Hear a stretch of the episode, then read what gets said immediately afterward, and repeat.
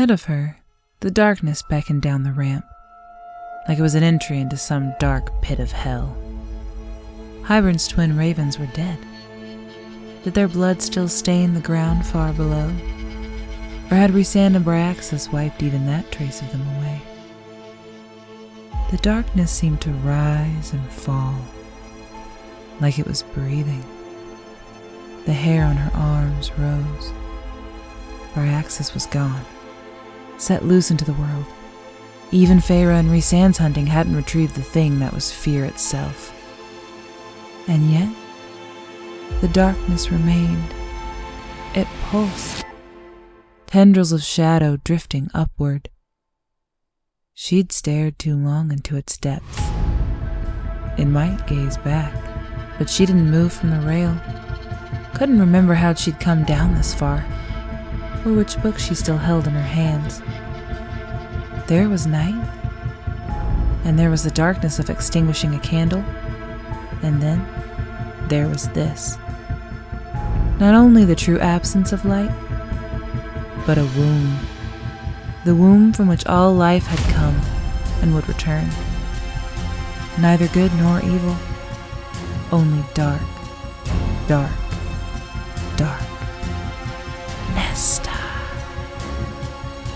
Her name drifted to her as if rising from the depths of some black ocean. Nesta. It slid along her bones, her blood. She had to pull back, pull away. The darkness pulsed, beckoning.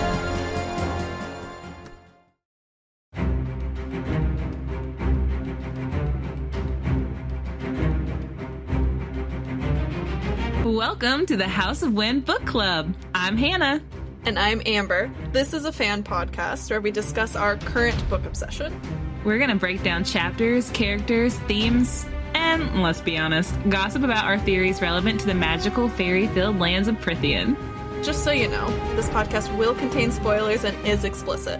We swear and we talk dirty. If you don't get worked up over the phrase, grab the headboard, or hello, Feyre darling, then proceed with caution. We hope you enjoy being a part of our book club. Stay smutty.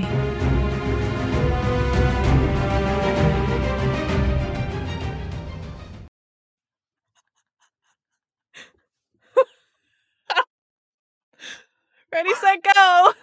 Oh my god. Three, two, one. Hello and welcome to the House of Wind Book Club, where I just accidentally hit record in the middle of Amber and I having a conversation. Hi, guys. Welcome. Do you like to join our conversation? We're talking about how we sweat a lot. We're talking about how sweaty we are this morning. I have the coffee sweats. I'm just like, not to, I mean, we're just really throwing you guys in, but I, let me tell you, I am just like a generally extremely sweaty person. Like, I don't like wearing t shirts unless they're larges because I sweat too much. I'm just a sweaty person, and I used to be so ashamed of it, and now I'm like, yeah, fuck it.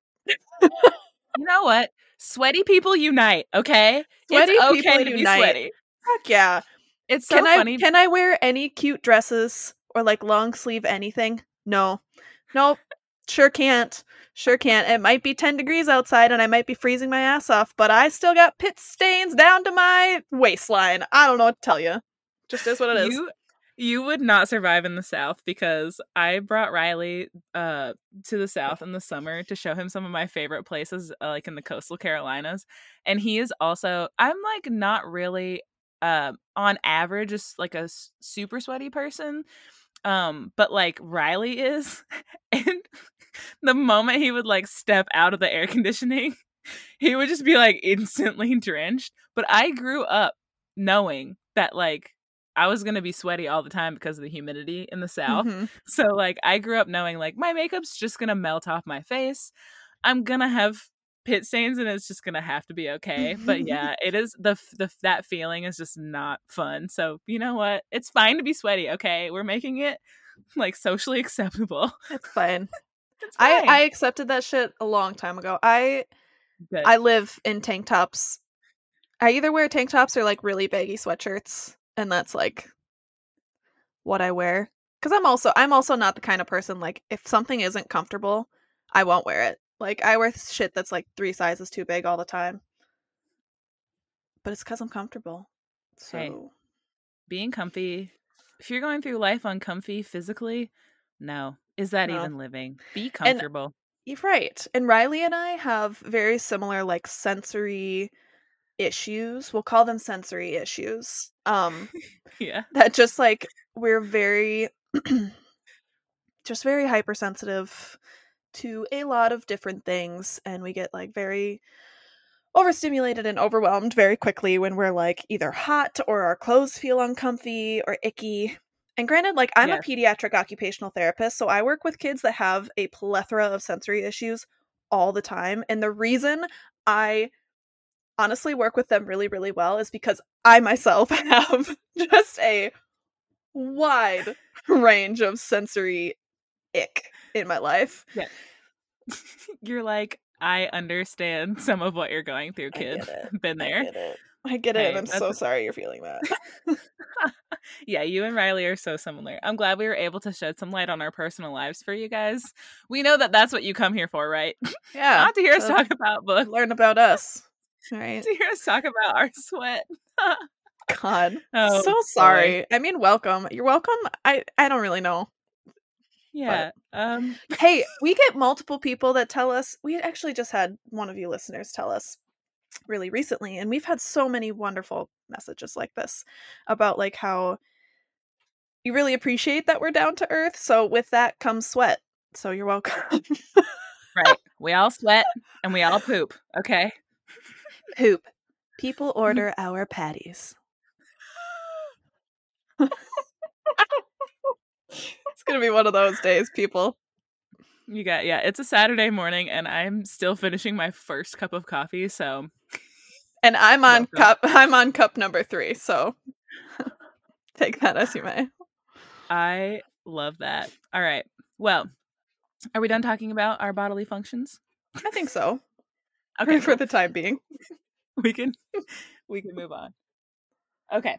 So, getting into this episode, um make sure that you guys check out the month free trial and the free title you can get on Audible. Um and that you can find on www.audibletrial.com slash house of wind. Forever saying there are a ton of great books on Audible. Anything you want to listen to, anything that you're into, you can find it on there. And we are always open to hearing your suggestions on maybe something that you found super captivating on Audible because we're always looking for fun things to listen to. Absolutely.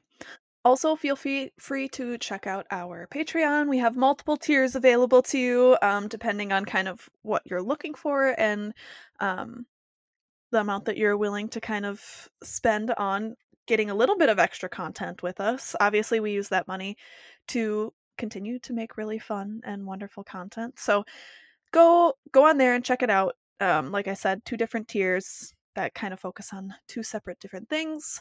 As always, if you have any questions, feel free to DM us. Um, before we get into the summary of last episode, I just have to tell you all, I just finished a dark romance novel. Uh, it's called The Ritual by Shantel Tessier, I believe is how you say her name. Um, and hot damn, hot damn.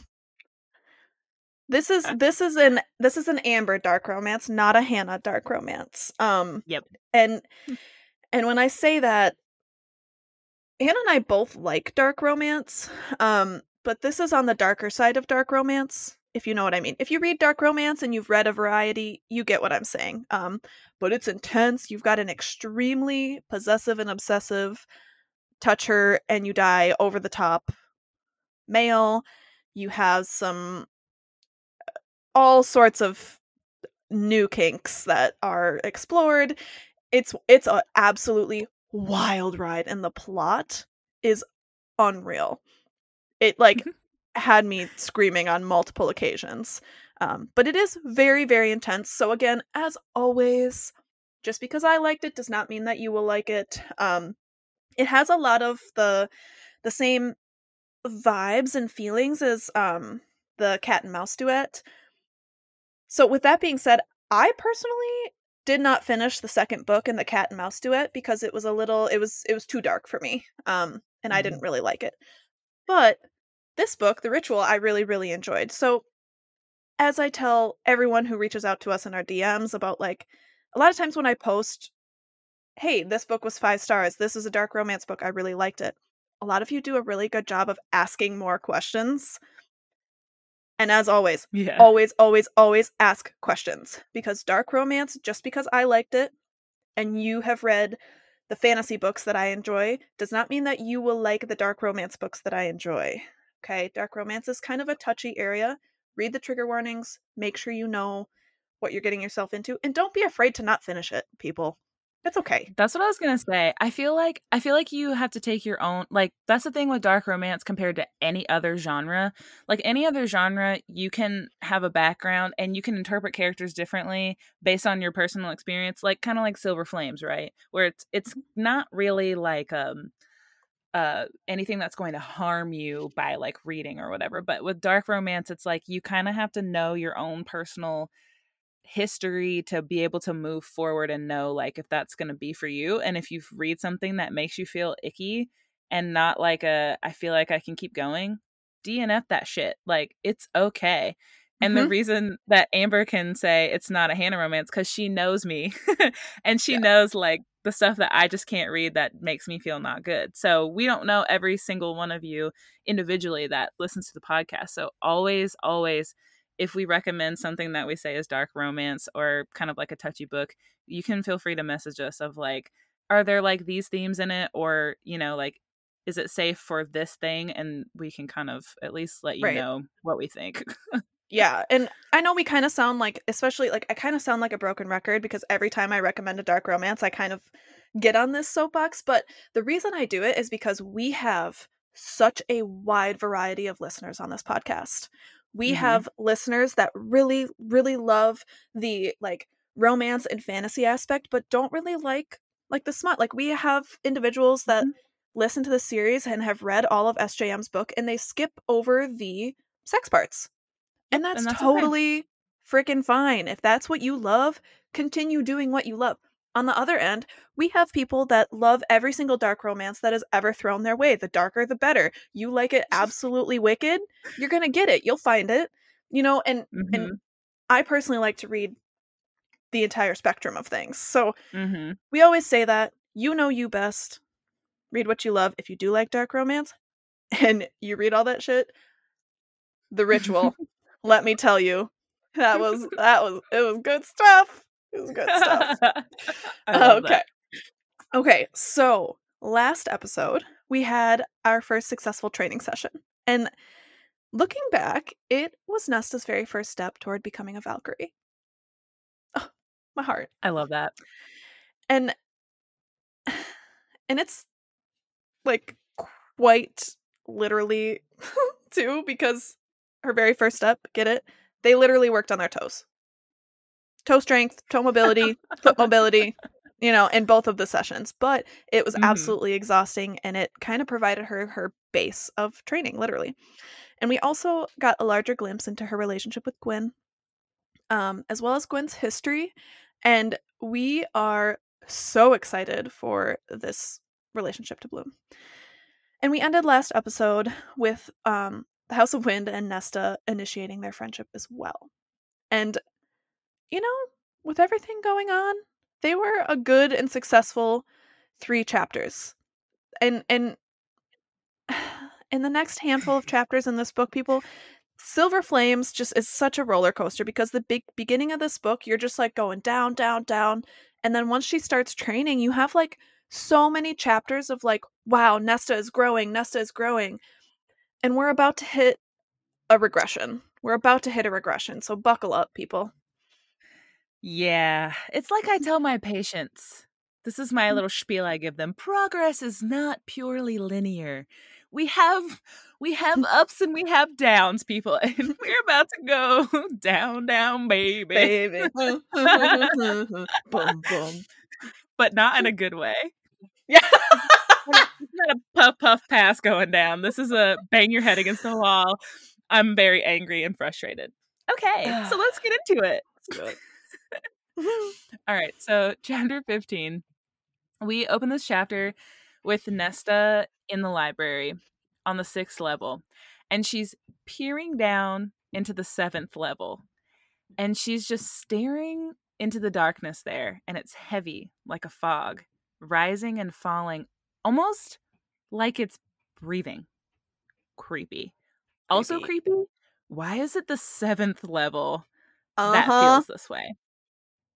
Mhm. Hmm.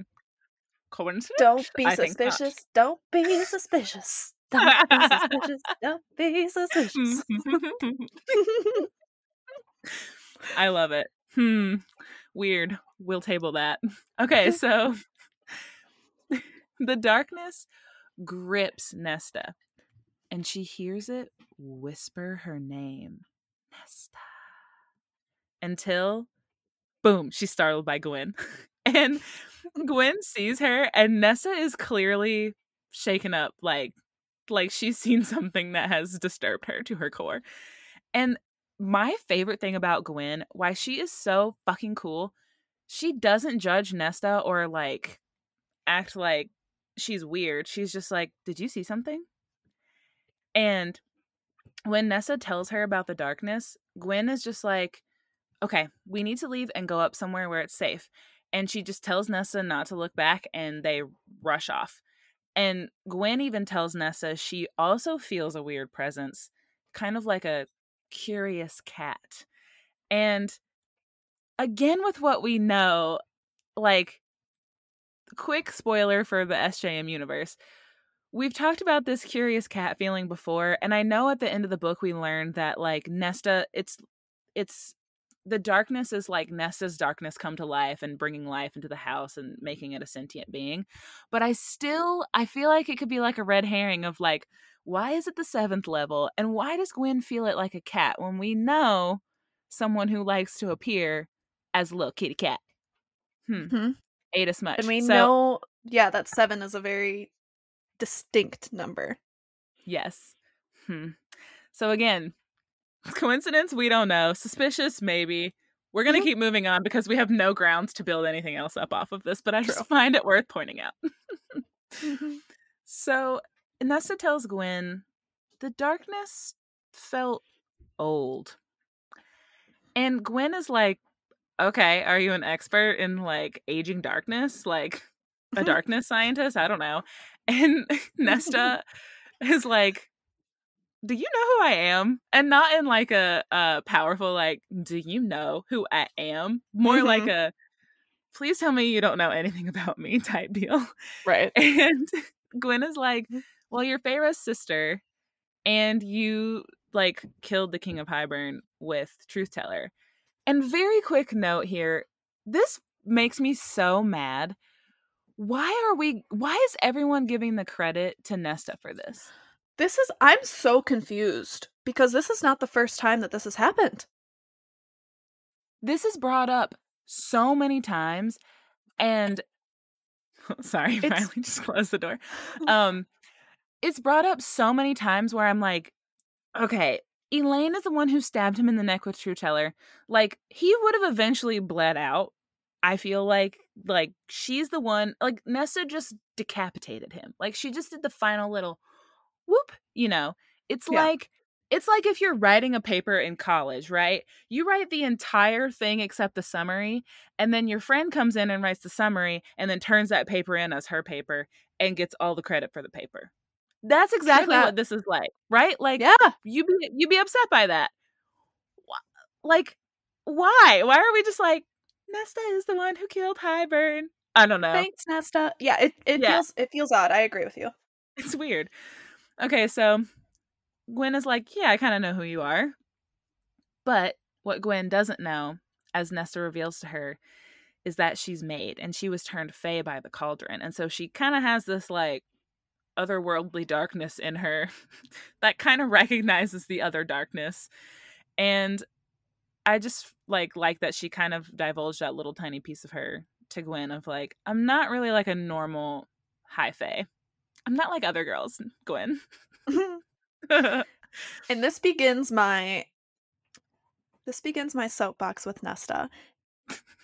In the Mhm. next few chapters, Nesta is trying she's she's so stuck in her grief and everything else that she's feeling. But and I think again, we've all been there, but when you're Mhm. feeling so stuck, it's like your Mhm. subconscious wants to isolate yourself further. So you absolutely convince yourself that no one else has ever experienced anything like you have ever, and that everyone else is in one camp and you're in Yep. this camp by yourself. Yep. And and it's just what what our brains convince us of. And it's Mhm. absolutely astonishing how obvious this is with Nesta is she is just I will give it to her. She is extremely unique with her power, Mhm. but what she fails to recognize is that everyone has a unique experience. Every single being is unique. Yes. You are not alone in being alone. We're all alone. Right. That's why we're all never alone. We all have this Exactly. collective experience of being isolated with ourselves because we are the only one who can ever truly feel ourselves. And that's why we can Mhm. connect to everyone else because everyone else as a collective has that same exact experience within themselves. Yes. Which which then gives you a similar experience. Yes. Uh, it yeah. gives you a similar experience but nesta is just so she realizes it later in this book i don't think she this isn't something that she's like i realize that we're all kind of like she doesn't have this revelation obviously but right, now she has absolutely no awareness that Nope. other people are going through unique things too. She's like but i'm different. I'm different. This is me. This is a me thing a no one else thing. It's only a me thing. It's not Feyre, it's not Rhys. It's not you cass. Everyone's all together and i'm just by myself. Like no. That's You know literally this- never how it is You know what You know what this is giving? It's giving like early 2000s, 2010s uh main character vibes in like every movie ever. I'm so different. Like I'm not like other girls. I'm shy. Like I'm the shy Bella? girl. bella elena Oh my god, Elena, yes. uh, who Um, else who else Any Hilary Duff, anything that Hilary Duff was and love Hilary Duff. Fucking love her. Oh she was my idol. hell yeah. And I still I still idolize her. But yeah, she's just like any any I'm movie we grew up watching. Yeah, it's like the hair behind the ear, the like biting the lip and like slump. I feel like this is why I have shitty posture. Because I was just like, I'm different. Like I'm emotional. No one else has emotions as oh a teenage my girl. god honestly that's like every single one of us when we went through if you went through an emo phase like in middle Oh, school yes. early high school you're just like i'm unique i have i'm i'm different i'm i'm dark and mysterious and no one gets it and it's okay because i'm just going to be by myself and listen to my sad music Yes. Which I feel like is a pipeline for where we're at now. So I feel like, hi, emo mm-hmm. girls. You must be at least 50% of our listener base. Hi. welcome Where are you? where are you yeah. Oh man. All right. Oh, we're gonna get we're gonna get back on track. continue sorry about that It's okay. I love it. You know I love a good tangent. So before they part ways, back with Nessa and Gwen in the library. Um, before they part ways, Nessa asks Gwen, um, because Gwen had that her invoking stone with her, and that was kind of what was like flickering and showing her like, ooh, we're not safe yet. And then once it kind of stabilized, we knew we were in an okay place. Which we learned that it's kind of like a protective stone with like the power of the mother running through it. Um, which I find very interesting and cool.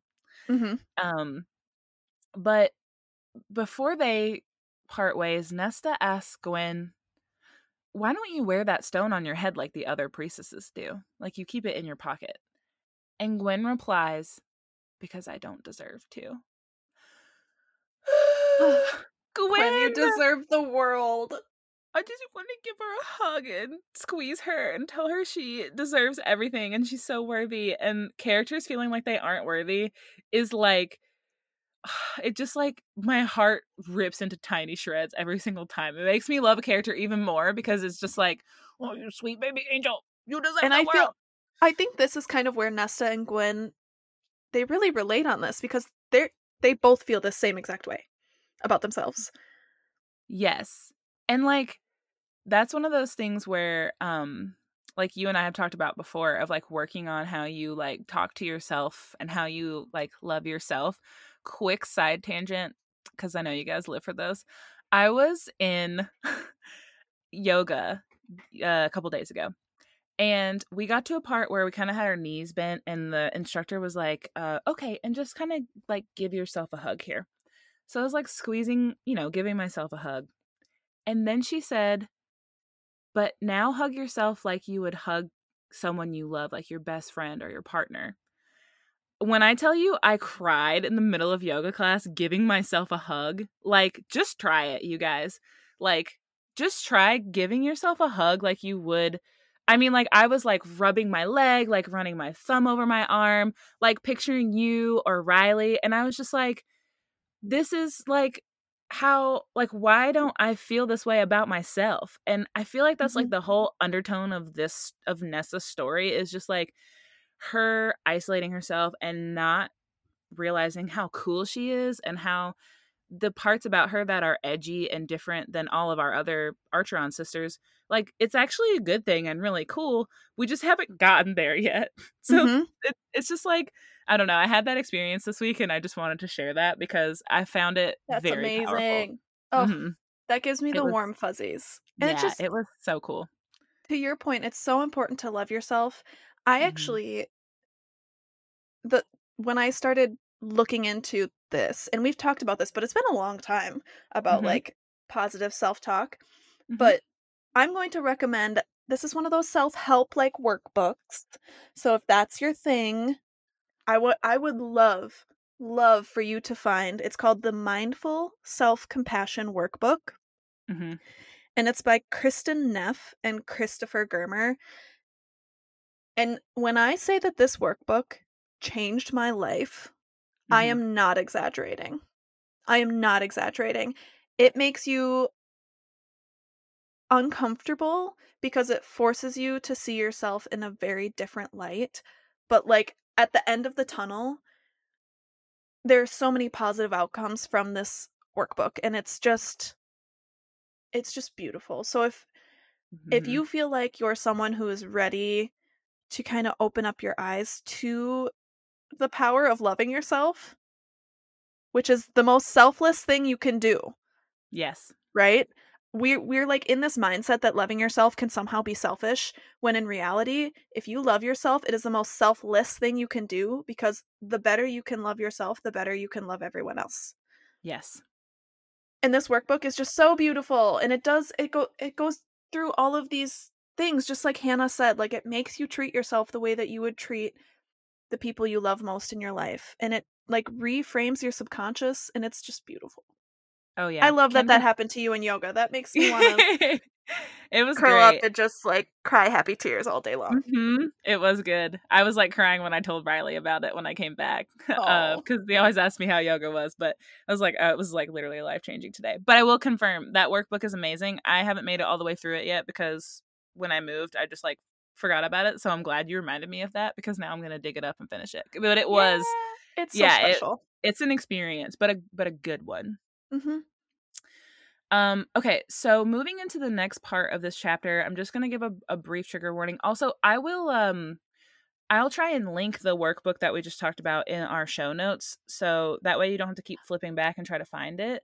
Um, and then I'll also we can put it on our story too after this episode airs of of like resources. So um trigger warning, these next this next part of this chapter does contain sensitive topics, including essay. So if that's something that is sensitive for you, you can you can skip ahead a, a little bit. Um, so the next day, Nesta is in the training ring with Cassian, and she's struggling and sweating and just demanding to know, like, do you really?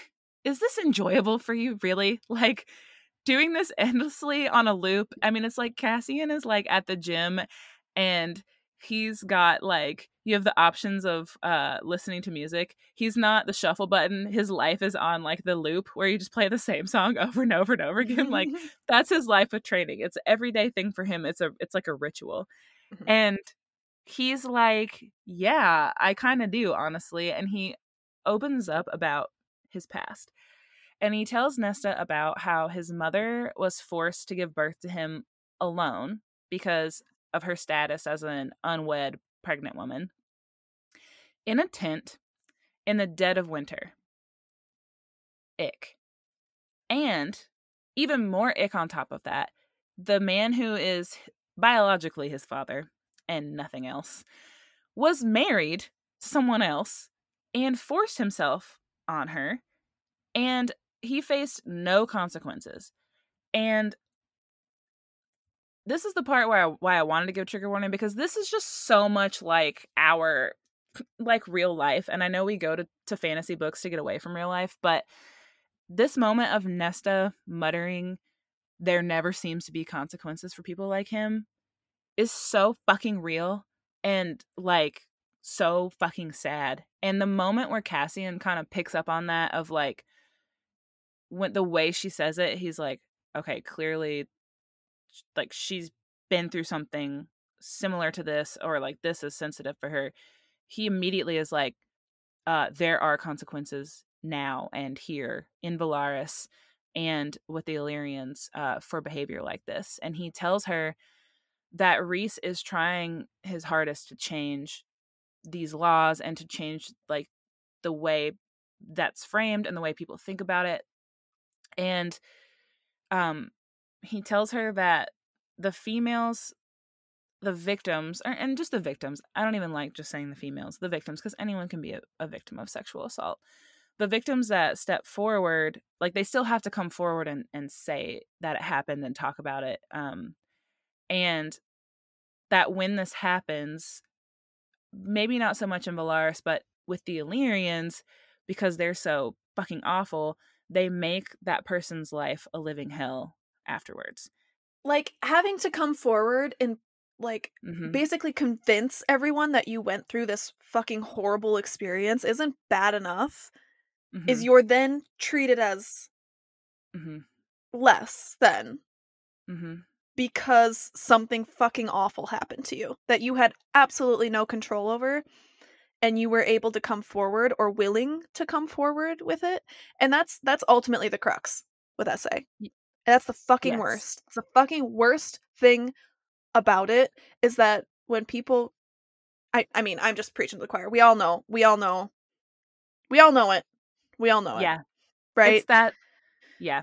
it's the it's the whole well, it took you a, uh, such a long time to like bring it up and like because of that like is it really real and at like from very vaguely just from personal experience, I will say there's two things of that. One, it does take so much bravery to tell someone your story.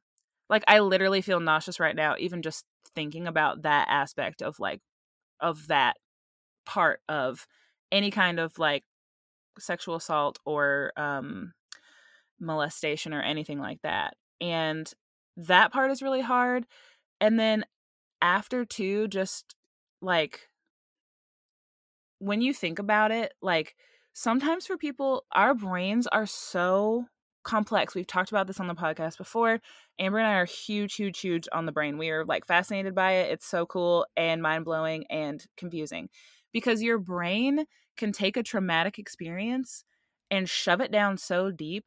You literally sometimes it takes just being touched in a certain way and it all comes out and you are feeling it and you're remembering it and it's scary and not a good feeling and I just feel like why our because now I'm just going to talk about real fucking life because I feel like this is stuff that needs to be talked about. Why our justice system cannot apply basic psychology to when you're like having a trial or something with someone who's been accused of like sexual assault. It's like the victim, like, A, has to be so brave to come forward. B has to be ready to face all of the consequences that come after for them, not for the person who abused them, for just coming out and saying something about it. Because rarely is it ever, oh, yeah, that person's awful. Like, wow, they suck. It's like, no, but he was such a good boy, or like, but he's an athlete, or you know, all of the excuses or he that has, are given. He has a clean record. Are you sure it was yeah. him? Yeah. It's like, yeah, people can be a creep and you don't fucking know about it, Karen. Like, yeah. It's just so it just blows my mind that in our real life that we know all of these things now and it's still just those those predisposed biases and um, prejudices and um, what's the word I'm looking for? stereotypes. Ha. That those are still like we still have those in place when someone's coming forward and opening up about something truly horrible and very vulnerable. And I just think that both in our fantasy novels and real life, that needs to change. Like that needs to change. Mm. And I know Mhm. you guys all know that. I just needed to rant about it. Yeah, and I do think there's there's a complete validity that we forget to talk about in society about deciding not to come forward. Yes. I think that's entirely valid. If that's what you choose to do, whether it's out of you're fucking exhausted, right? Mhm. You know, you're you're too exhausted to go through and jump through the hoops that you have to when you do come forward about something like that. You're scared Mhm. of the consequences of your abuser, of your who whomever else in your family or circle Mhm. would say or do as a result. It's completely valid. If you decide not to come forward, that's okay too. Yes. And I- there's no it's not and it's not your fault. It's not your fault that Mhm. you don't come forward. And if you don't come forward right away and instead you decide to come forward in 2 weeks, in 5 years, in 2 decades, Mhm. that's okay too. Just because you waited does not mean you just because you waited or didn't tell anyone at all does not mean that your experience is any less valid or fucking awful. Even though people will try to tell you that. It's bullshit. Yeah. And they're full of shit. And you're a wonderful person. Mhm. And fuck them all. Fuck them all. Fuck them, all. Ugh. That's our soapbox about that today. We have we're fiery today. We are. the coffee. a little spicy. The coffee's coursing through my veins. I'm like, say everything on your mind, Hannah. Do it. Do it. Say it Mm. out loud. Out loud. Wow. Oh man. Meanwhile, the listeners are like, oh boy, this kind of episode. All right. This is another one, guys. Get you a cup of tea, get you some chocolate, find a hand to hold. I don't know. Whatever you need to get yourself through the tough stuff. Uh, take care of yourself. All right. So um okay yeah so we do know that nesta here in the situation when she's muttering that is trying to block out those memories of thomas we know nesta has had a personal experience of someone forcing themselves on her um and after cassian tells her about all the stuff we just talked about about how hard it is for the victims um and why you know it's taken a while to change um he tells her they're immortal and for immortals it takes them a while to change which you think it would be the opposite, but it kind of makes sense where it's like for humans, we know we have the set lifespan, right? Like max, we're probably going to live 105 years at the very, very most. So it's like, you know, we have to kind of make the most of the time we have. And so we make change happen quick because we want our, the quality of our lives to be better as soon as possible. But for immortals, they're just like, I got forever. So, you know, who needs change? Change? I don't know her. Never ever met her. So it's just kind of like one of those things where it, it takes them a while to implement change. And more change has come in Velaris faster because we know the Illyrians are horrible, brutal, just terrible people. The men, anyways. Um, so I'm trying to find. Oh, yeah. So Nessa's like, okay, so why do you even bother with the Illyrians? Sounds like they suck. And what Cassian says next absolutely rips my heart out. It's so gut wrenching. He says, quote, because I fought like hell to prove my worth to them, to prove that my mother brought some good into this world. Cassian, you are good. You embody everything it means to be good. You sweet baby angel. I just want to give him the biggest hug in the world and just tell him that his mom would be so proud of him. She would. Ugh, I have goosebumps when you said that. Like I just want to hug him and like rock him. I Amber, I love him so much. Uh, the Bat Boys just the Mm. Bat Boys top it all. Like, I, They like really do. they are like my favorite. God, they're so fucking good. This like, is there crack in this shit? Like, God, I'm literally wearing my Bat Boys shirt today because I'm just like these three. These three men have just blow your standards out of the water. Like, just their stories all I can't wait for Azriel's story because probably gonna break Ugh. us too. Probably. In the best way. In the best fucking way. So Nesta asks and and this is rare for Nesta guys. We are getting Nesta asking someone else about themselves. Like it's not a pity party woe is me Nesta moment, which I love because I do feel like it shows when she's not consumed with her darkness. Nesta, she is a the people she cares about. She really cares about them, and she Mhm. really like wants to know. You know, she like wants you to be happy. She wants to fight for you. She wants to know about you, and obviously, we know she cares about Cassian, even though she wants everyone to believe she doesn't. Mhm. So she asks about his mom. Where is she now? He tells her because she was disgraced, they were separated. Like Cassian was literally thrown out into the snow. And she was forced to do backbreaking labor for horrible men until she died. And the worst part is there was nothing that anyone could really do about it because Rhys wasn't High Lord yet. Remember, the Bat Boys were still, I mean, they were basically like teenagers probably when this all happened, like our equivalent of being a teenager. And Cassian like wasn't really in his full power yet. He was still like we said quite young, so he wasn't strong enough to be able to go and save her. And again, heartbreaking. So heartbreaking. It's like this again Cassian's backstory just reminds me so much of Anakin. For anyone who's watched Star Wars, Mhm. just such a Anakin and his mom. Yeah, just so sad. It's like if the timing would have been different, things could have been different. And those stories kill me the most. Like where it's like if if things would have just been like one thing would have been different, the outcome could have been just eons different than what it was. Mhm. And so then Cassian realizing, Whew, we are treading into some sensitive territory. And honestly, I like this. He puts his guard up because Nessa has not earned the right to get more of his story yet, to be trusted with like responding in the way that people that Cassian might need for this information that he's giving her. And so I don't blame him one bit for putting his walls up. Nope.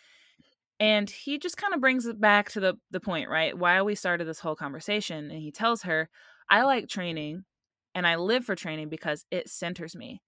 And I've been through a lot with Rhys, my mom, just everything, and it helps me. And he gets a little defensive here again because of how Nesta usually is, telling her, "You might not believe me, but it's true." And Nessa in this moment has this feeling of shame just kind of washes over her as she realizes that her track record of behavior is the reason why Cassian is reacting to her in this way. And this is where Yes, I'm like, girl. yeah, like, okay, I, I don't even, this isn't even a moment where I need to be like, yeah, I understand this, get it, totally, yeah, fine.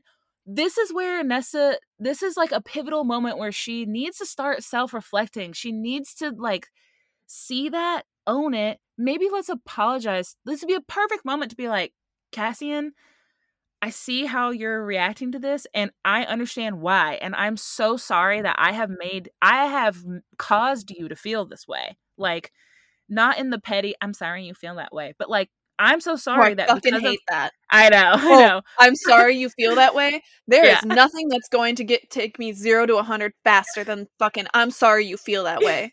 I know. I'm sorry you're a piece of shit. yeah. fuck you. Fuck you. Anyway, Altogether now. continue. You but triggered it's me. so yeah but that's why i wanted to distinguish the difference because there's a difference Yes, between agreed. between saying sorry you feel that way or sorry i made you feel that way like in a petty way versus like i know that the patterns of my behavior has caused this reaction in you Mhm. that is that is on me and i'm sorry but we don't get that we get nesta just spiraling deeper into her this triggers her to just go deeper and deeper and again it's it's fine she's not ready yet i get that but i just hate that once again it causes a, a relapse in the story just from a and from the characters that i love standpoint where it's like okay we're not moving forward. So we wrap up uh training and later nesta's in her room surrounded by smutty books that the house has provided smut, for smut, her smut, and I love how she's just like, "Do you read these before you like recommend them?" And the book, the house just drops like more books. And Amber, you are the House of Wind. You are my House of Wind. Like Amber is forever like reading shit and being like, mm, "This isn't this isn't for you. Mm, read this right now. Drop everything you're reading. it's not important. Read this one." And so it's just I feel like it's that friend we all need in our lives that's just like giving us spicy book recs, which is Yes. honestly why we named ourselves the House of Wind Book Club. Yes. So. If Love you're it. wondering the origin of our name, this is our origin story right here. oh, man, God, I love it. It's so good. But does that mean you're also my house of wind because you bring me sweet treats to eat? Yes, we're each other's house of wind. I Oh. provide the food, you provide the book You provide me with cookies. We complete each With other. cookies, my favorite thing on planet Earth. Oh man, it's like uh it's like on uh Ice Age where he's like she completes you. Like do you remember that Yeah. Yeah. I, I love she it. Thank you. She brings the cake, she brings the books. She completes you. That's adorable. That's- and that is my impression of Sid the Sloth. Thank you. I will be love here the rest of your podcast journey. Okay. so she asks the wind, the, the wind. Hello, wind. to the wind. Hello. oh my god. Ooh, Ooh. Hannah, get your shit together, girl. You're a hot mess. All right. So she asked the House of Wind. She's like, "Bro, where is my DoorDash delivery though? Like, I'm waiting for my room service. Where is my dinner?" And the I love this part. The house just opens her door like, ah? like there's also dinner outside of your room, and she's like, "No, I've freaking had enough of Cassian today. Like in the best way. I just like, I'm not. I don't think I can be around him anymore." Again, we know because Nessa I feel like is starting to be like, I can't control myself around this Yeah. beautiful man. Which, to be fair, I mean, it's just Valid Cassian. thought. Yeah. if I was alone in the House of Wind with any of these dudes, I'd be probably feeling the same way. I would be like, I'm either I'm either with them all the time with Yeah. nothing on my body, or I can't be with them at all. And there is and there is nothing in between. yes. We're on one end of the spectrum or the other. Mm. So, again, the house just opens the door wider and there's just kind of like silence. The house is like, I'm your imaginary friend, which is like cool. Like, everyone needs an imaginary friend. And like, we're friends. We're friends. But like, you need like a physical, like flesh and bone friend too. And feel like Cassian could be a good one to you. And just like leaves it at that. And she's just like, House of Wind is the real wingman of the story. r- like for real though. It's kind of like, um, have you ever watched Inside Out? Oh God. Yeah. Bing Bong. The House of Wind is Bing Bong. Like, Bing bong. like pushing the forward, the story forward, and like kind of like tying it all together. It's like that imaginary friend that pushes it through. And I just feel like it's very Bing Bong. Give it's giving Bing Bong. it's giving Bing bong. Uh, do you want to hear a story about Inside Out? Always. I love that Um, movie. So Inside Out came out when I was in undergrad, and I was mentoring an eighth grader at the time that had um like a really icky home life. Um, so I was with her one day a week. I'd hang out with her for like four hours in the evening after school. Um, and at the university they were playing Inside Out for free, so I talked to her caregivers and I I asked her if I could bring her to Inside Out. And she was just like for an 8th grader, maybe she was a 7th grader at the time.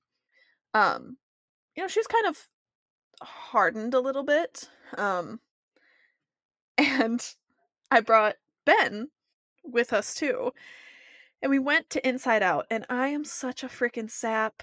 I am I'm a sap. And that movie I was like hiccup crying and this Mhm. girl sitting next to me was crying because she was laughing so hard at me. And she Oh, was just like hysterically laughing at me this entire time. Like she was not even phased by this fucking movie.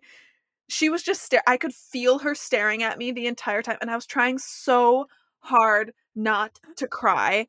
And I was Oh, just like had the waterworks and she like literally the rest of my time with her m- like giggled to herself or would bring it up every single time. She's like, "Remember that one time you were sobbing in a movie theater full of people?"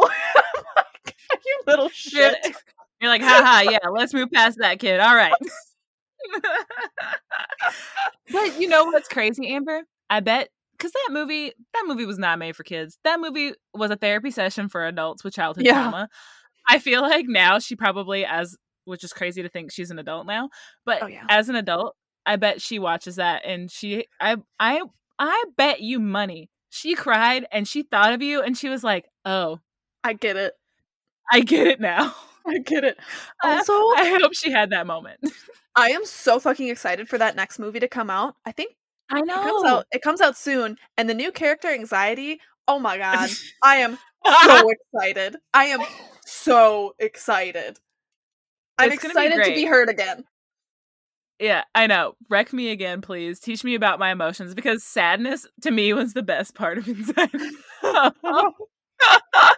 oh my god, I I love it. That movie, if you haven't seen it, go watch it. It's basically a therapy session in a uh, hour and a half film. It's film. beautiful. So, yeah. Mm. um. So Nesta does give in eventually. Thank you, Nesta. Finally, and joins Cassian for dinner. And he asks her about the library, and she jokes, "Well, nothing tried to eat me today, so that's a. I guess it was a good day." And Cassian's like, "What the fuck? Something tried to eat you once?" And uh, she kind of like explains to him what happened with the darkness the other day, uh, which leads her to ask him about Bryaxis. And Cassian is just like, listen, I could never endure facing Bryaxis again. It was like my actual deepest and truest fears come to life. And I feel bad for making the silly reel that I made this week now. Just thinking that. I have another one that I made uh that's also SpongeBob. that's also Cassian and Bryaxis. So Oh my god. it's gonna, be great. That's but uh, we we have to make fun of him. Um he's a, a, a big baddie, so he needs someone to put him in his place every now and then. That's right. But like truly, he's like shooken, shooken, shaken to his core of like shooken. He's shooken. He Oh, boy. shooketh in his boots. He shooketh in his boots. oh my god. uh, then she, she then again Nesta finally like asking about people other than herself again. She's like, "What about the other monsters you put into the prison?" And he's like, "Oh boy, let me tell you, they're all scary." Uh, I had to uh, kind of like had a moment of bragging of like, there's this one guy, Lanthys, uh, who I bound into an ash bound mirror using its arrogance against him. Like, and he was like one of those like primordial like beings that were here before Prythian was really Prythian, you know? And Cassian like has this moment where she's clearly like, I mean, I think she's kind of impressed, and he's like, Yeah, not just a brute after all, huh? And like, I know this is meant to be funny, but I hate that Cassian feels like he has to validate himself to everyone, but like especially her, like anyone besides the inner circle. He's like, I'm not I'm not just a brute. Like I'm smart in my own way. Like and I hate that he has to kind of do that all the time. I agree. I agree. It just goes to show um yeah, it just goes to show how Nesta's actions have have had a significant impact on him. Definitely. Um, and then Cassie had asked Nesta if the darkness in the library reacted to her because of her powers, and Nesta has this moment of like, "What powers? I don't have powers." So we start we start going backwards here, guys. It like ugh, makes me so mad. Cassian is like, "Uh, what about the handprint in the stairs? Seems like you have powers." And she just like gets mad and asking, like, "Does it even matter that I have powers? Like, why does it matter to you?" And he's just like dude chill out i'm just trying to talk to you and have a conversation uh if you have powers this crazy you need an outlet for them and he, that leads him to be like okay q Amren, who would be great for helping you with this what happened with you two? And nessa's just like what does it fucking matter to you? And Cassian, like all of us, are like, I thought we moved past this. I thought we were done with this, like, bullshit of you pretending like I don't care about you. Like, it's fucking obvious, like, that even though, like, it's obvious I'm in love with you, but it's also obvious I just want to be your friend. Like, I want to be here for you. And he's like, It never freaking mattered to me that you had powers at all. It never mattered to me what amount you took from the cauldron. If you had no powers, I would still be interested in like being around you and being your friend. And then she's like, Why? Makes me so mad. And he just is like, Okay, fine. Two can play at this game of answering a question with a question. Why did you stay by my side against Hybern? And she's just like, Because I was a stupid fool. I'm so mad. I'm so mad. And this is like this is their passion in the worst way. This is their butting heads in and not leading to our fun, passionate, spicy stuff. This is like frustrating. We are regressing so hard. And Cassian is just like needs to get to the bottom of this. And he's like, What are you so afraid of? And she's like, Me? I'm not afraid of anything. And he's just like, You're a fucking liar. Like, yes, you are. And now she's pissed. But she realizes too late that this is what Cassian was trying to do. He was trying to rile her up because he tells her, hmm, no power's my ass. Your eyes are glowing like molten steel. When you get pissed off, your power rises up to the top. And what happens next? Ugh. She Hmm. stalks towards him, teeth bared, and stares into his her uh oh, he stares into her eyes and he whispers, Beautiful. And she pushes him into the wall and he stares at her hungrily. Okay. I'm just going to yeah. read from. Yeah, I love it. it's like it leads to the tension that we want. We want this kind of tension. Give me all the sexual tension. so I'm just going to read from page 182 because I can't say it better than Cassian himself. It's beautiful. Nesta didn't, couldn't move as Cassian leaned to whisper in her ear. The first time I saw that look on your face, you were still human. Still human, and I nearly went to my knees before you. His breath caressed the shell of her ear, and she couldn't stop her eyes from fluttering shut. His smile brushed against her temple. Your power is a song, and one I've waited a very, very long time to hear, Nesta.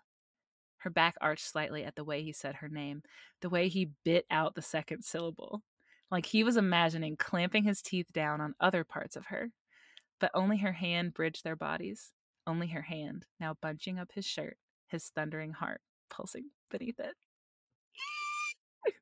Oh my god. Ugh. So both beautiful and hot. Oh my god. Not as hot as what he does next, though. Oh boy. So then Cassian lowers his nose to her neck and breathes in her scent greedily. Mm, I love this. And I she's like, fucking love this. Me too. There's something so primal about that where it's just like smelling her arousal and just like her in general, like her personal scent. Mm. It's like when Edward is like, your the smell of your blood is like my own personal brand of heroin. Like this is that. And Nesta is like, oh fuck. I'm in trouble now. And I let this go too far. I need to go back. Help. SOS. And Nesta, though, is like also like, I want to be so close to him so badly. And she pulls back. And when she looks into his eyes, she goes weak at the knees. And his eyes are filled with desire. And she can barely breathe. Me too, Nesta. Me too. Mm-hmm. And also me. She gets tingly in her lady bits.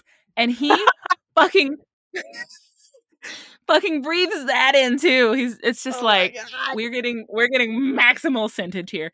And he rubs his hand over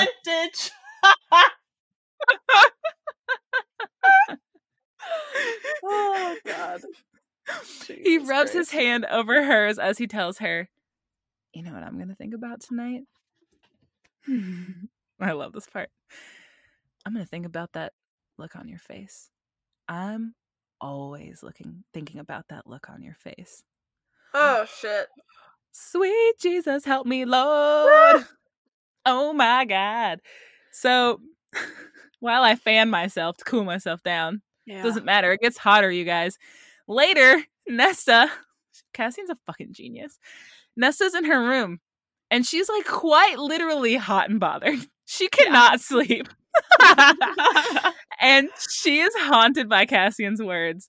And she just pictures him in his room, in his bed, sprawled out like a dark king, pleasuring himself. oh my god. And she hangs a metaphorical sock on her door and tells the House of Wind, do not disturb until tomorrow morning, please. I need some space. I don't need a witness for what's about to happen. Yep. I need no one to, to witness me caving to this. And the house leaves. She thinks of Cassian's words and finds the wetness between her thighs that had not gone away since that moment with Cassian earlier in the hallway. And while she pleasures herself, she pictures Cassian's face and she pictures her hands as Cassian's hands as she brings herself to orgasm and just lays absolutely wrung out on her bed. Oh my god. And this is the stuff that saved this is saves this book. Like It- the mm, mm, it's so good. yeah.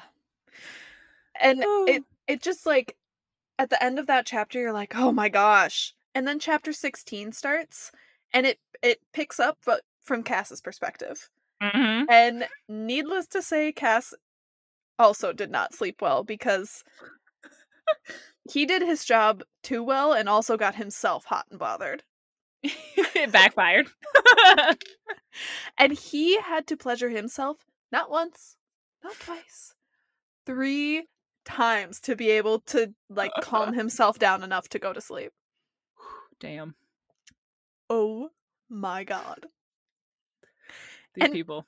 And they both like it's really funny because the next day they sit at the breakfast table and it's and it's awkward. It's so awkward, but only because of the sexual tension as Nesta is like clearly embarrassed and she all but gave away what she did last night. Like she goes to like reach for her spoon, looks at her hand and like puts it under the table and Cass sees it all and Cass is like, "Oh my god. Oh my god. it worked. It fucking worked." And then it not only did it work, Cass sees this unfold and then he starts imagining her and what she did mm-hmm. last night. So so now he he came to the table with the intention of being civil and like all business, but now he's imagining her pleasuring herself. And so he's just sitting at the table hard as a rock. And and Nesta is like spluttering, and Cass is like, I need to get the fuck out of here before I blow my load, before I look without even touching myself. oh my god. And Mm. it's funny because Nesta brought a book to the table, right? Mhm. And so she's like, in your traditional, like, awkward trying to focus on literally anything else. She's like reading her book, and and Cass is smooth. Cass is smooth. He's like, what? And Nesta is not. So he's asking before he leaves the table. He's like, what are you reading? And she just kind of looks at him, and she's spluttering, and he's like, what's it about? And she has just the the silliest, most like awkward, spluttery response. She's like, the book is about a book. and essentially oh he, god. he leaves because he's like, I Mhm. literally I cannot. I'm gonna like burst out of my pants. And after he leaves, Nesta chides herself for what she said. She was like, What an idiot. Oh my god. Oh my god. And this it- is like this is like those moments where like uh someone tells you happy birthday and you're like, Yeah, you too. Or like Yeah. like you're at a restaurant and they're like, Hope you enjoy your food and you're like, Yeah, thanks, you Yeah, too. thanks you too. But like in the worst way because In the worst way. yeah. someone you find attractive. Yeah. Oh, Oh god. It's amazing. And okay, so breakfast is over. Okay, now they're in the now they're back to training. And I'm going in the training and in this chapter in particular, they talk about the rite and they explain it in detail. We have all read this book before. I we know what the rite is. I'm not going to summarize what the rite is Mhm. and all the itty bitty details. Um so we'll just we'll just go over the basics. So when Yeah. they got to the training ring, Cass told her that they are going to be working on core work. And he immediately corrects it. He like looks at her and he's like abdominals. And he's blushing as he flicks her nose and and he flicks her nose and he says filthy mind. Too much smut. Oh, And this oh. is and this is this is my husband yes. all the time. He'll say something and I'll just stare at him and I won't even say anything. I won't even react. And he does this. He flicks my nose and he's like, Mm. "You get out of those filthy books you read." I'm like, "This is I mean, Not and honestly this is dirty. yeah, he's like this is all of us with our significant others." For sure, for sure. If you read if you read smut, your brain is just always. I feel like it's just, there's never Yeah. a moment where you're not like thinking something dirty. Like, The sm- yeah, the smut switch is always on. Yep, yep. And so she quickly found out that quote unquote core work is just as hard as the toes. Harder, actually. Mhm. And she says exactly that. And he basically tells her, like, homie, you have a lot of work to do. Like, you're wow, we've got a long ways to go, honey. And and when she says, Well, what the hell makes you so special? Show me what you can do. Oh, And so he did. damn. Quote, this was a different sort of torture. To watch him go through the same exercises, to watch the muscles of his stomach ripple, muscles everywhere ripple, to watch sweat glisten and then run down his golden body over his tattoos, along the eight pointed star of their bargain on his spine, before sliding into the waist of his pants. Oh my god. Hello. oh my god. And she That's a keeps going. In another age, he might have been deemed a warrior god by mortals.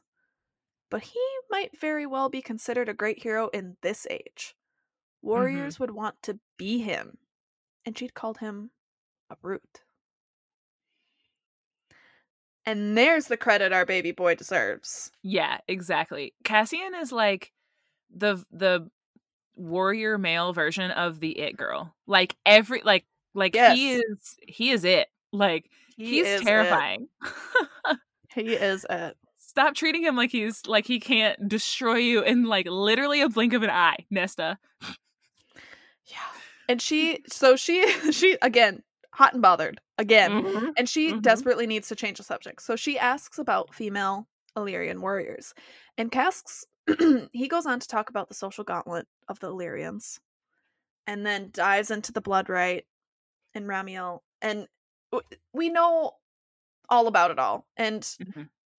later in this book, we get up close and personal with all of these aspects.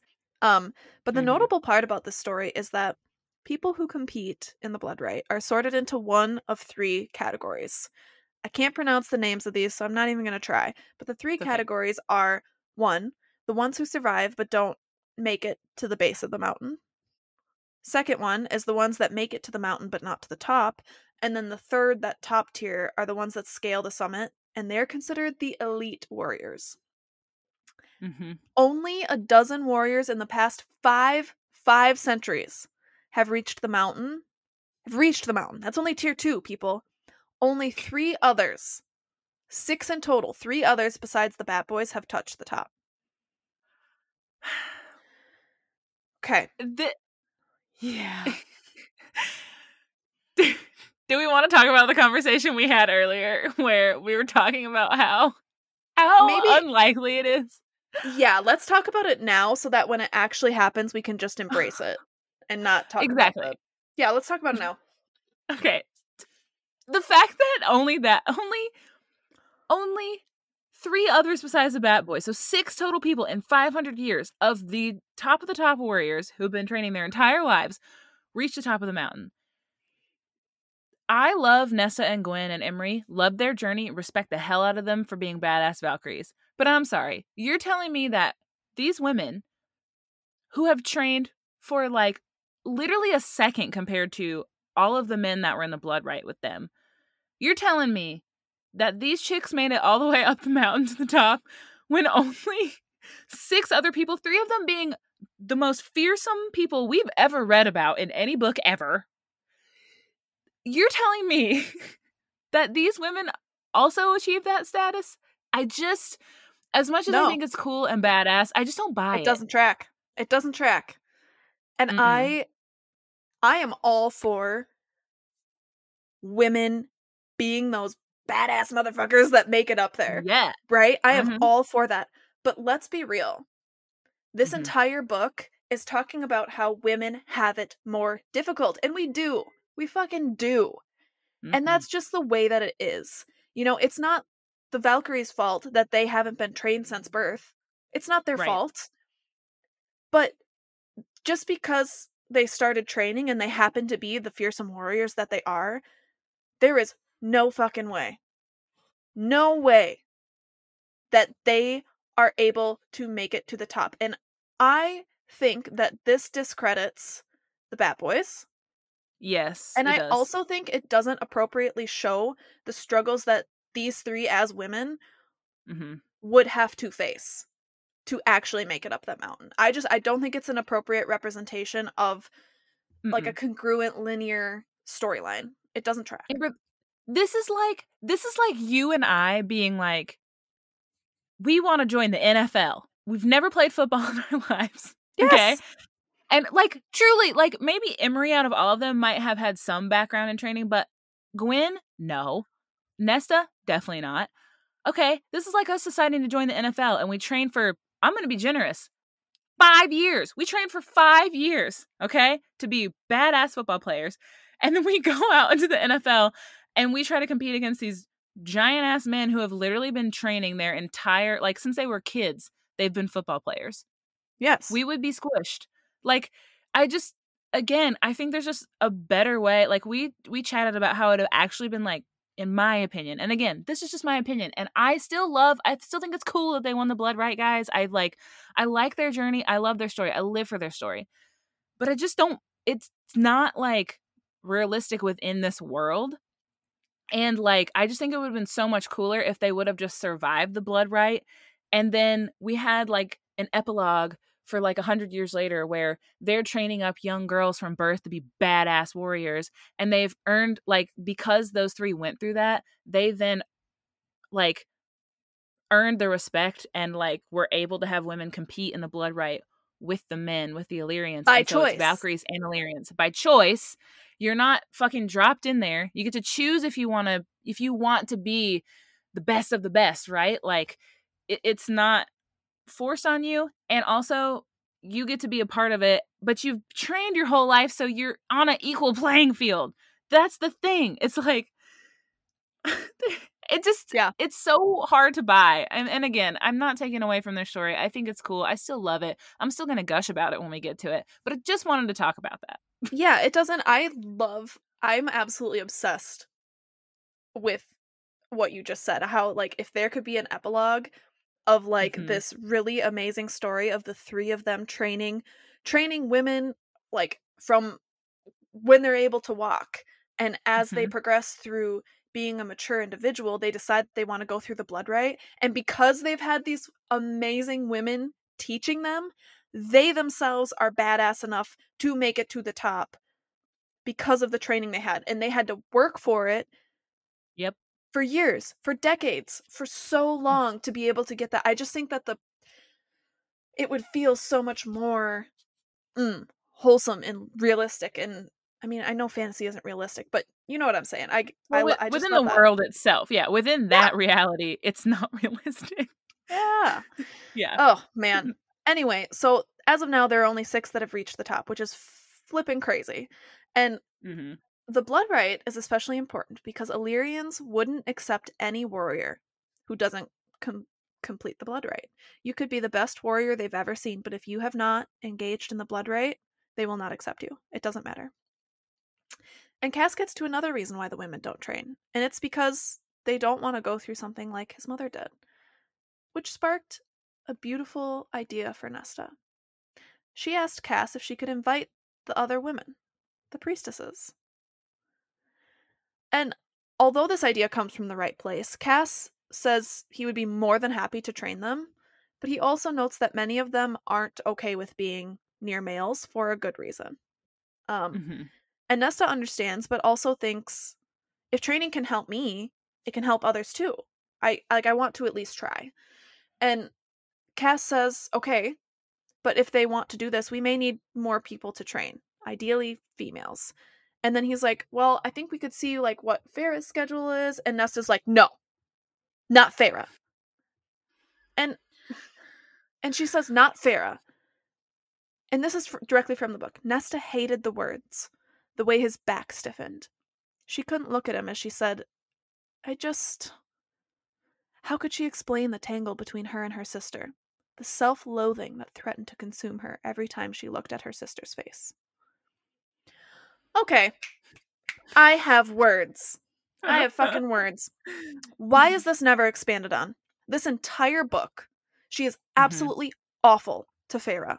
And although we get a Mhm. rationale behind why she was so nasty to everyone else, she never explicitly explains why she's so mean to Feyre. Nor Mhm. does she apologize explicitly for the things she does. And this statement says it's coming from a place of quote unquote self loathing. And I know we can all do horrible things from this place of self loathing, so I I understand it. We're Mhm. we're the worst to the people nearest us because the Yep. people nearest us have seen the worst in us. Mhm. And that's why we're so mean to them. Mhm. What I don't understand is that this is in the beginning of the book and she does absolutely nothing. Nothing to work toward Mhm. being even semi civil toward Feyre. Mind you, Feyre is the person who has been there through everything. Just like I said, Feyre has seen it all, has seen the worst of the worst of Nesta her entire life, and is still the one person that is always trying to help Nesta.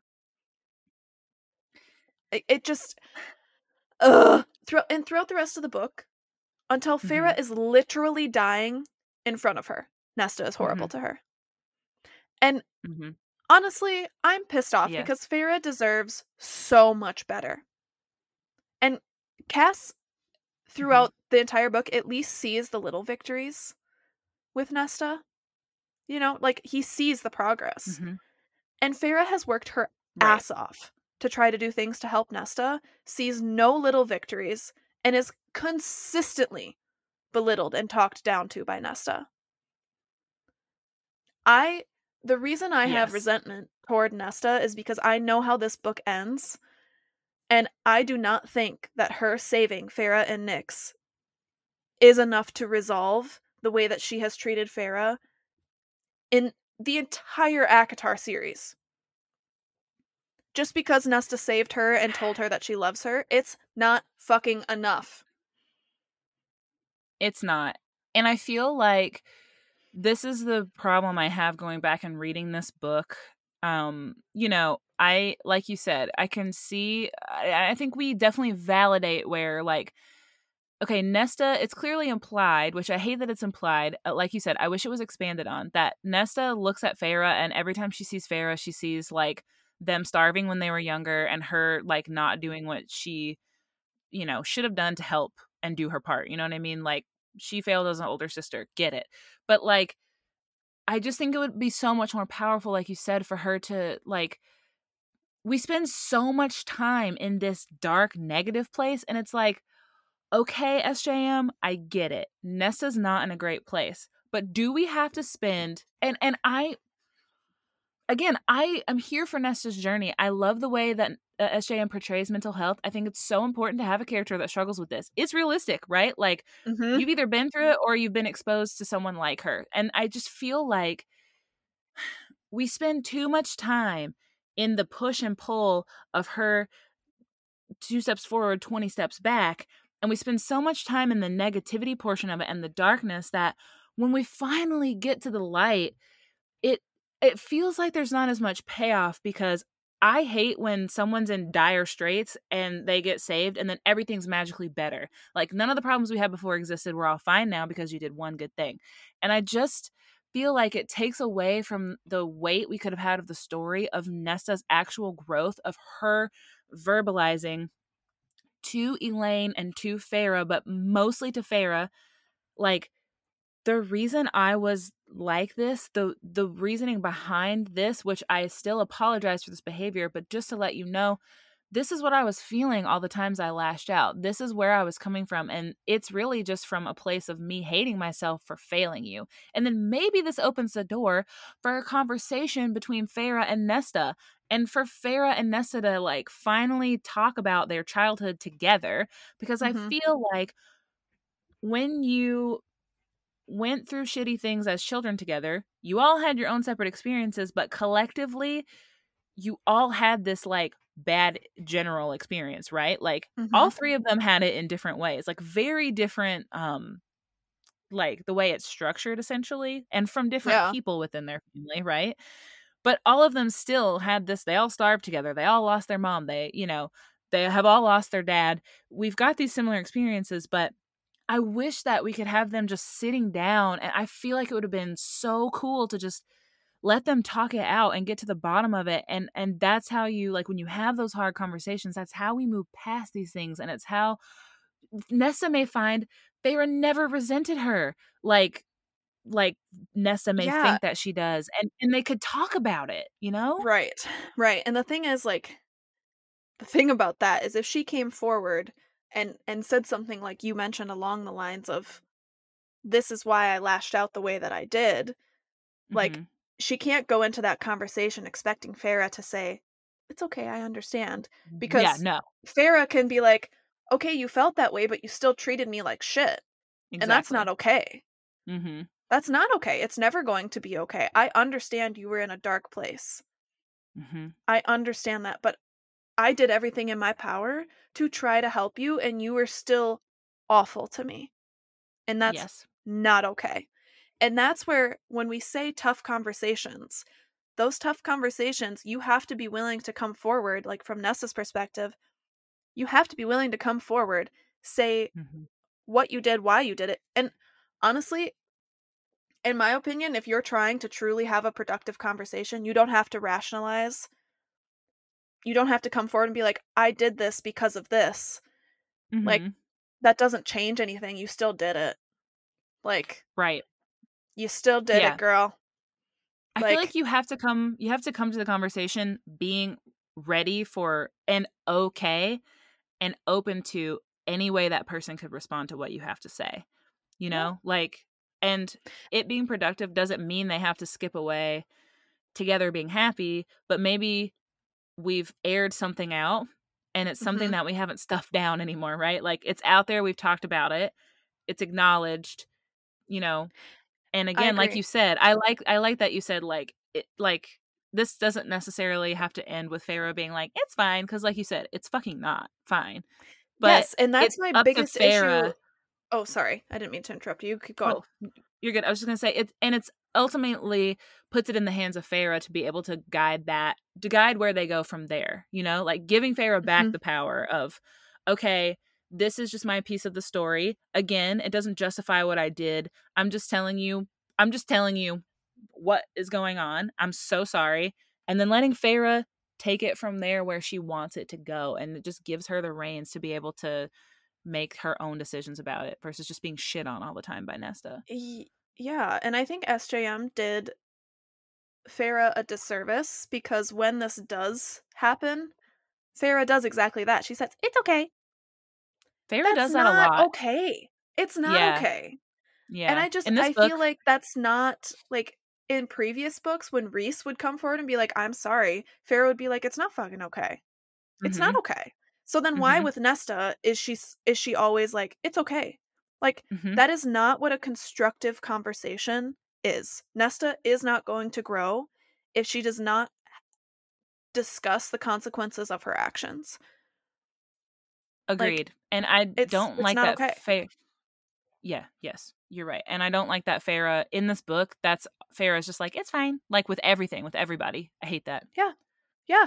And that's one of my like the first episodes, my, one of my biggest beefs. That is not how I imagine Feyre. Feyre is like this. She's f- like freaking high lady for goodness sakes. Like she's not a pushover. And this book portrays her and she is a pushover in this book. These people are being Mhm. awful to her and she's like, "It's okay, Rhys. It's okay, Nesta. It's okay. I I can handle it." Like who cares about my feelings and my autonomy and blah blah blah. It's fine. No. No. Someone tell this girl it's not okay. Yeah. For real. Jeez Louise. You It's want so me to be mad for you, Feyre? I'm I'm mad for you. I'm I'm mad. Consider it done. Yeah. It's not okay. yeah, we're not okay. Ugh. Um anyway, so on that tangent, we'll return to the present moment. And Cass agrees to at least offer the option of training to the priestesses. And he said he'll let Rhys know, and Nesta is to let Clotho know. And then our sweet, sweet Cass, because he knows how important this is to Nesta, he clasped her on the shoulder and just said, I like this idea, Ness. I like it a lot. And these words meant everything to Nesta. Ugh. And that's Cassian. Yeah. Yeah.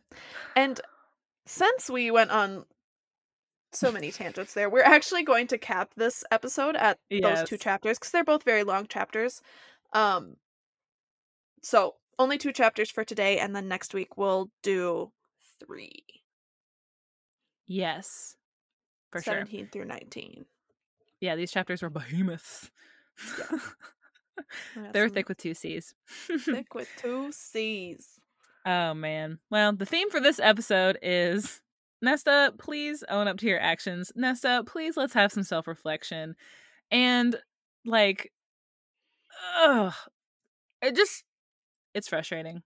And I hate that rereading this book it has changed that for me because when I finished this book the first time I was just on such a high because I love Mhm. Cassian and I do overall love Nesta's journey, but I just again overall we spend too much time in in the in the thick of it and not enough time being able to like close it full circle. And so I feel like this is why we're going to end up talking about this stuff so much, but honestly, it needs to be talked about and it's okay to say things we like and we don't like. Again, you guys, these are just our personal opinions.